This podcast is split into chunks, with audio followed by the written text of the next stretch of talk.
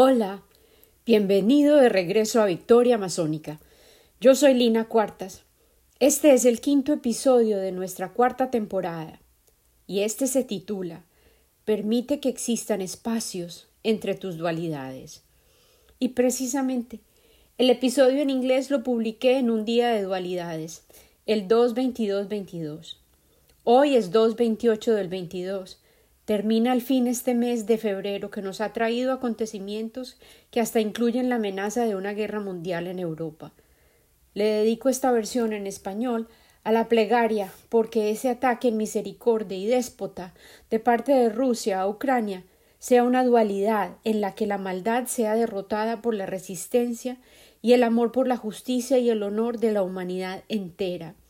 Que despertemos de nuestro letargo y defendamos la soberanía y los derechos de quienes están entregando sus vidas para defender su amada tierra y la seguridad de Europa entera y la estabilidad del mundo entero.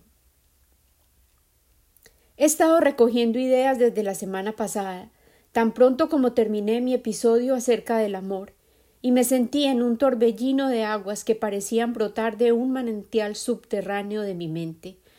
Había pensamientos y recuerdos que se agitaban en esa corriente viva y alimentaban mis sueños, agitaban mi corazón con el deseo intenso de rendirle homenaje a la dualidad, a la fusión de dos entidades que se convierten en un todo superior a la suma de sus partes individuales, a un nuevo ser que surge a partir del encuentro de dos almas. El tema del episodio de hoy Tal como propone el libro que me guía este año, El Profeta, de Khalil Gibran, es el matrimonio.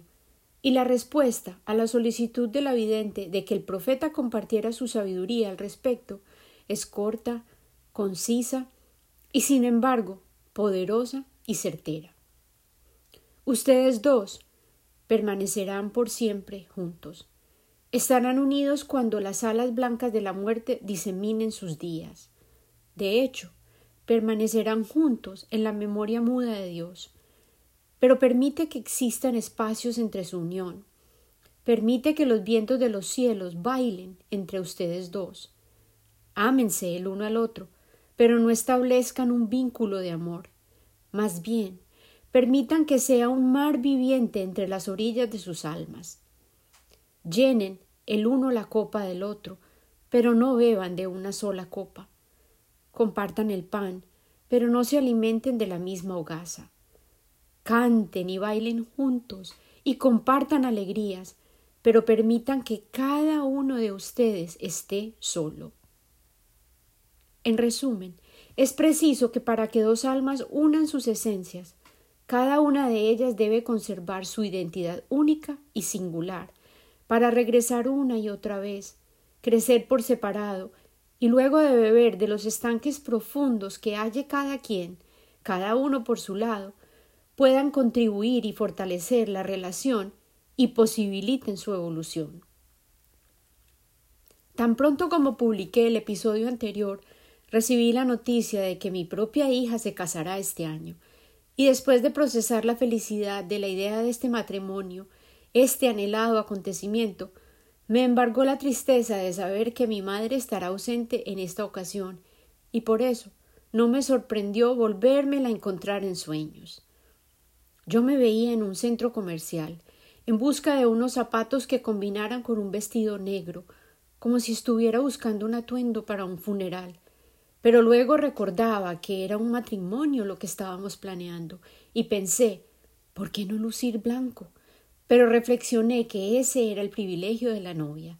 Eventualmente el azul, mi color favorito, fue mi elección, y al expresar en voz alta mi decisión, apareció mi madre. Expresó estar de acuerdo conmigo y afirmó que ella también estaría allí. Estaba preciosa, luciendo un blue una camisa blanca de cuello alto, con hombreras, y su cabello lucía corto y crespo, cortado en capas en un estilo gitano que le enmarcaba el rostro y se veía llena de salud. Yo sabía que la había visto así, exactamente, en una ocasión especial, pero dentro del sueño yo no podía recordar cuándo había sucedido. Me desperté, llena de alivio, feliz e inspirada. Y comencé a planear una reunión para celebrar el nacimiento de una bebita, hecho que significaría que una de mis mejores amigas se convertiría en abuela por primera vez. Comencé a reflexionar sobre el extraordinario ritual que requiere bienvenir un nuevo ser al mundo, y mi objetivo era crear un espacio lleno de promesa, tal como había expresado en el episodio anterior, la confirmación del poder del amor y la esperanza que constituye el nacimiento de cada ser. Preparé preguntas para mandarles a mis invitadas acerca de su propia experiencia de la maternidad, sus ancestros, y las animé a preparar palabras para compartir con la nueva madre y la abuela. Esta bebé se acomodó en mi conciencia. Hoy ya sabemos que se llama Rowan Grace, esa bebita en cuyo honor nos reuniríamos después de un largo periodo de alejamiento por la pandemia. Esa noche, pensando en la pequeña bebita y llena de preocupación por asuntos familiares recientes, en mis sueños, regresé al primer lugar en que vivimos mi marido y yo en Medellín, al volver del Amazonas. Yo describí nuestro primer hogar urbano en uno de los episodios de transición entre la primera y segunda temporada de Victoria Amazónica.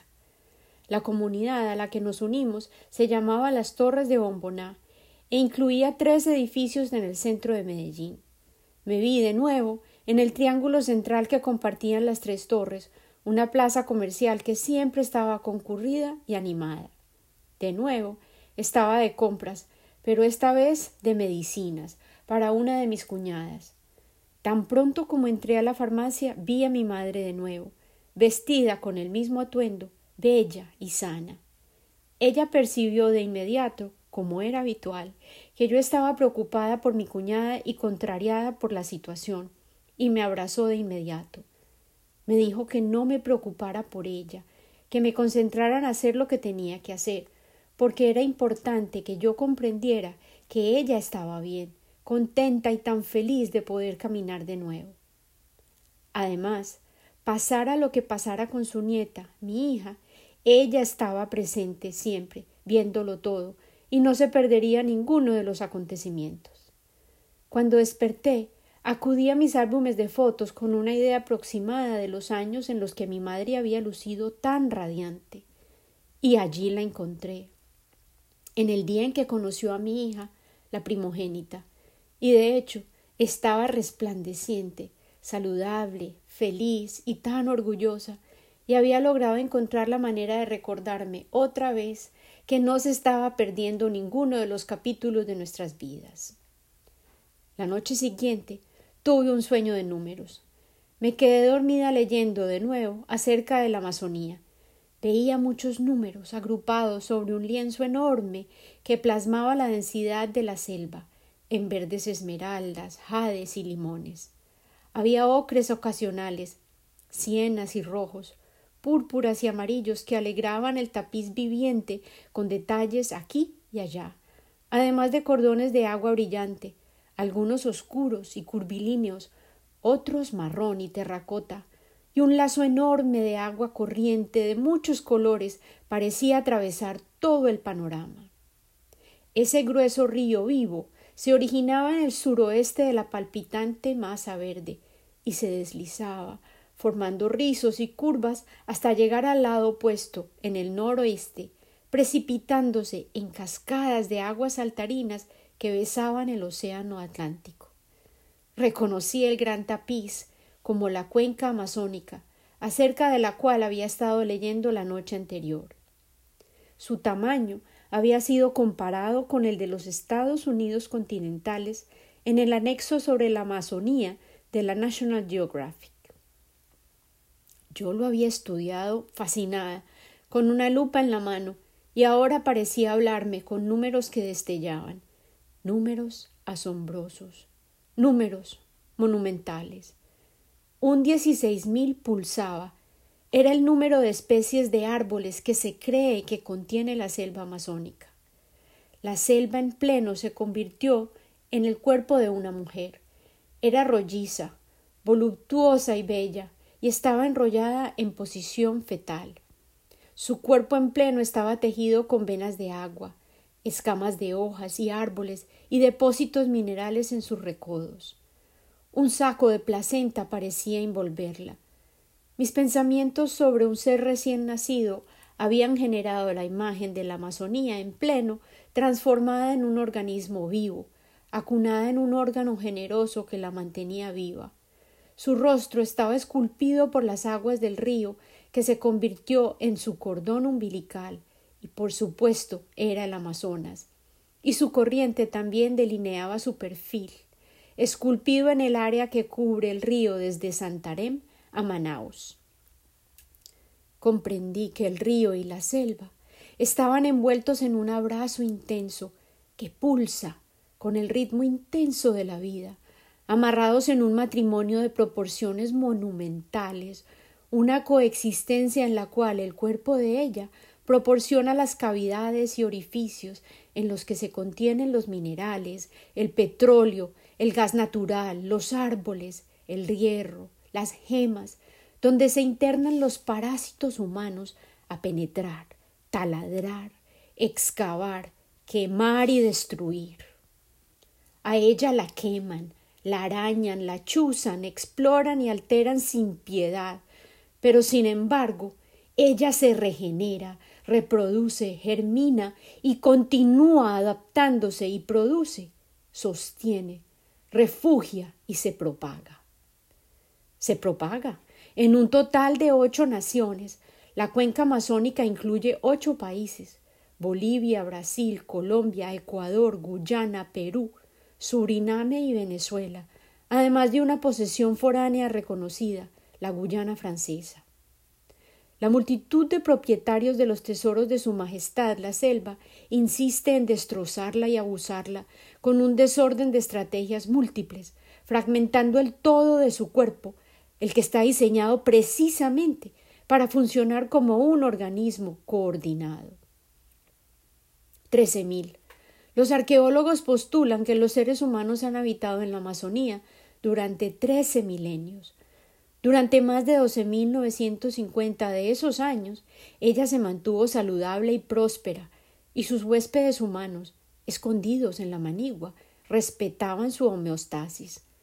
Durante los últimos cincuenta años, apenas cinco décadas, una plaga de fuego concreto y deforestación comenzó a atacar su columna vertebral, la que observé en el área del sureste del Brasil en el mapa, todo comenzó con la construcción de la autopista que conectó a las ciudades de Belém y Brasilia, una cortada sangrante de 250 millas de largo que continúa transportando árboles muertos que se mercadean como madera y muebles para alimentar el apetito infinito de progreso del hombre moderno. Esa zona en particular, en el mapa, se veía descolorida y en decadencia, en contraste con el resto de la densidad verde del resto del bosque. Los cordones más gruesos de agua que estaban distribuidos por todo el cuerpo monumental de la selva se domaron a través de la construcción de plantas hidroeléctricas que suplen electricidad a muchos países de Sudamérica. Gradualmente, la destrucción de la selva y la alteración de los flujos de los ríos y la arbitraria sustitución de los lechos fluviales ha reducido las tasas de lluvia, ha desviado las rutas migratorias de los peces y ha creado cambios inusitados en los patrones del clima, los tiempos de lluvia y de sequías.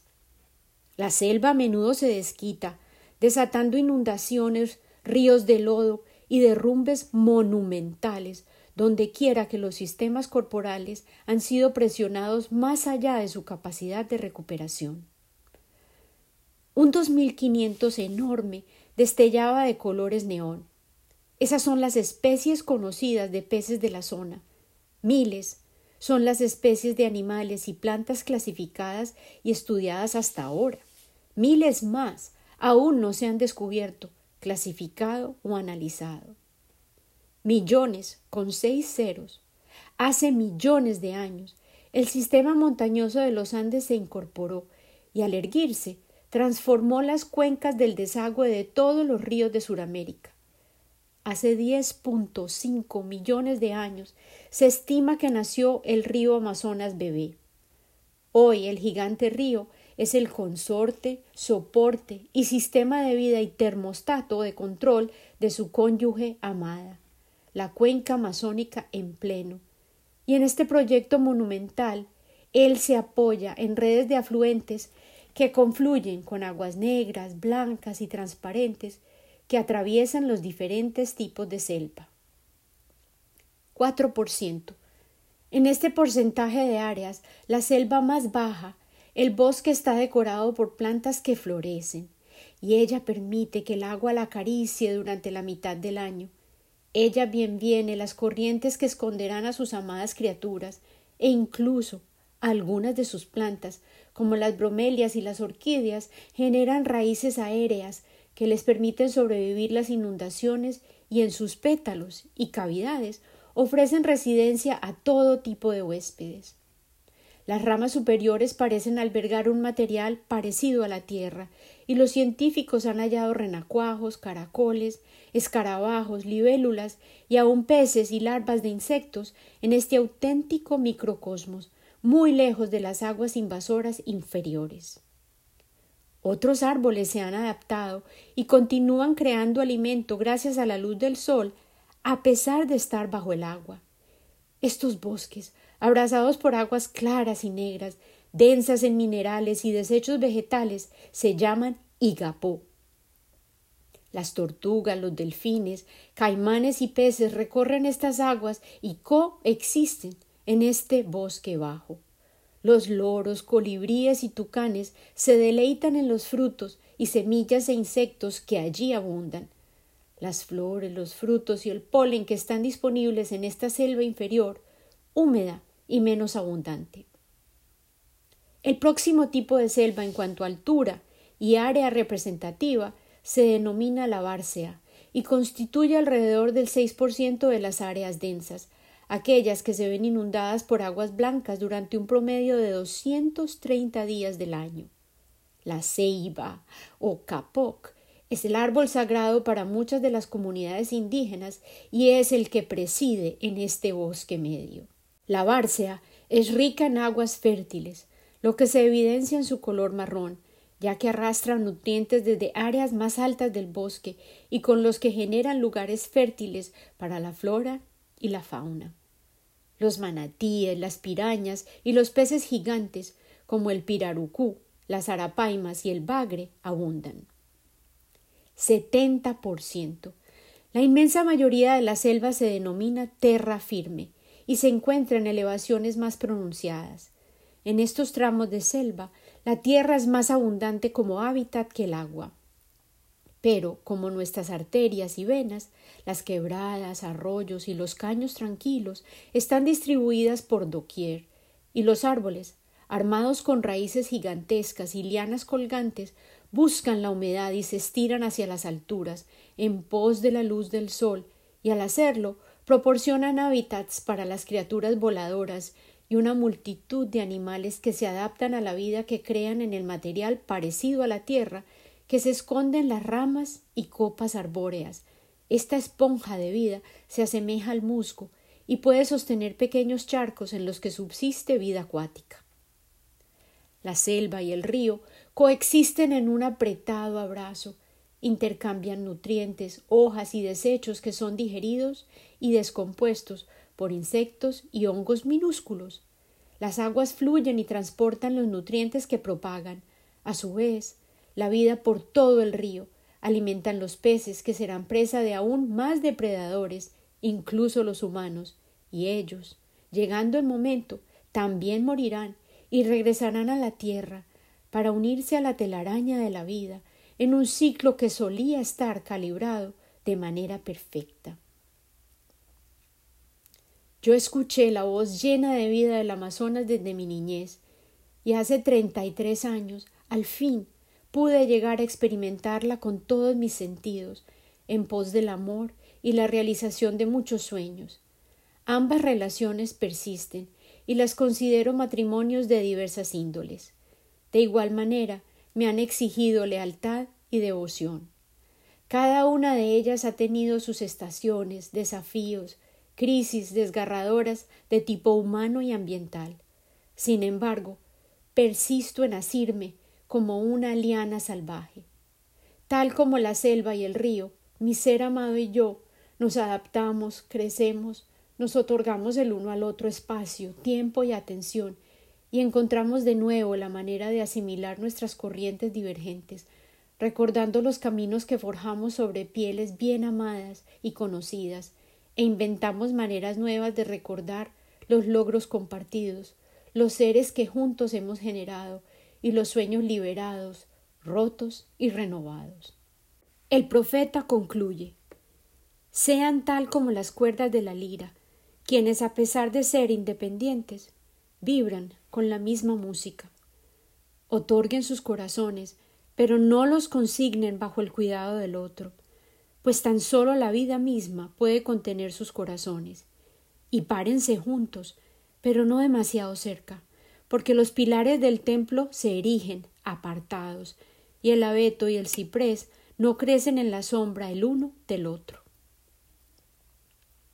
Hoy cerraré mis historias de relaciones densamente tejidas que requieren fortalezas individuales y uniré ambos tipos de amor con un deseo poderoso que una amiga amada compartió conmigo anoche, expresado en las palabras magistrales de Thich Nhat Hanh, que podamos aquietar nuestras almas de manera que podamos escuchar en nuestro ser el llanto de la tierra que llora.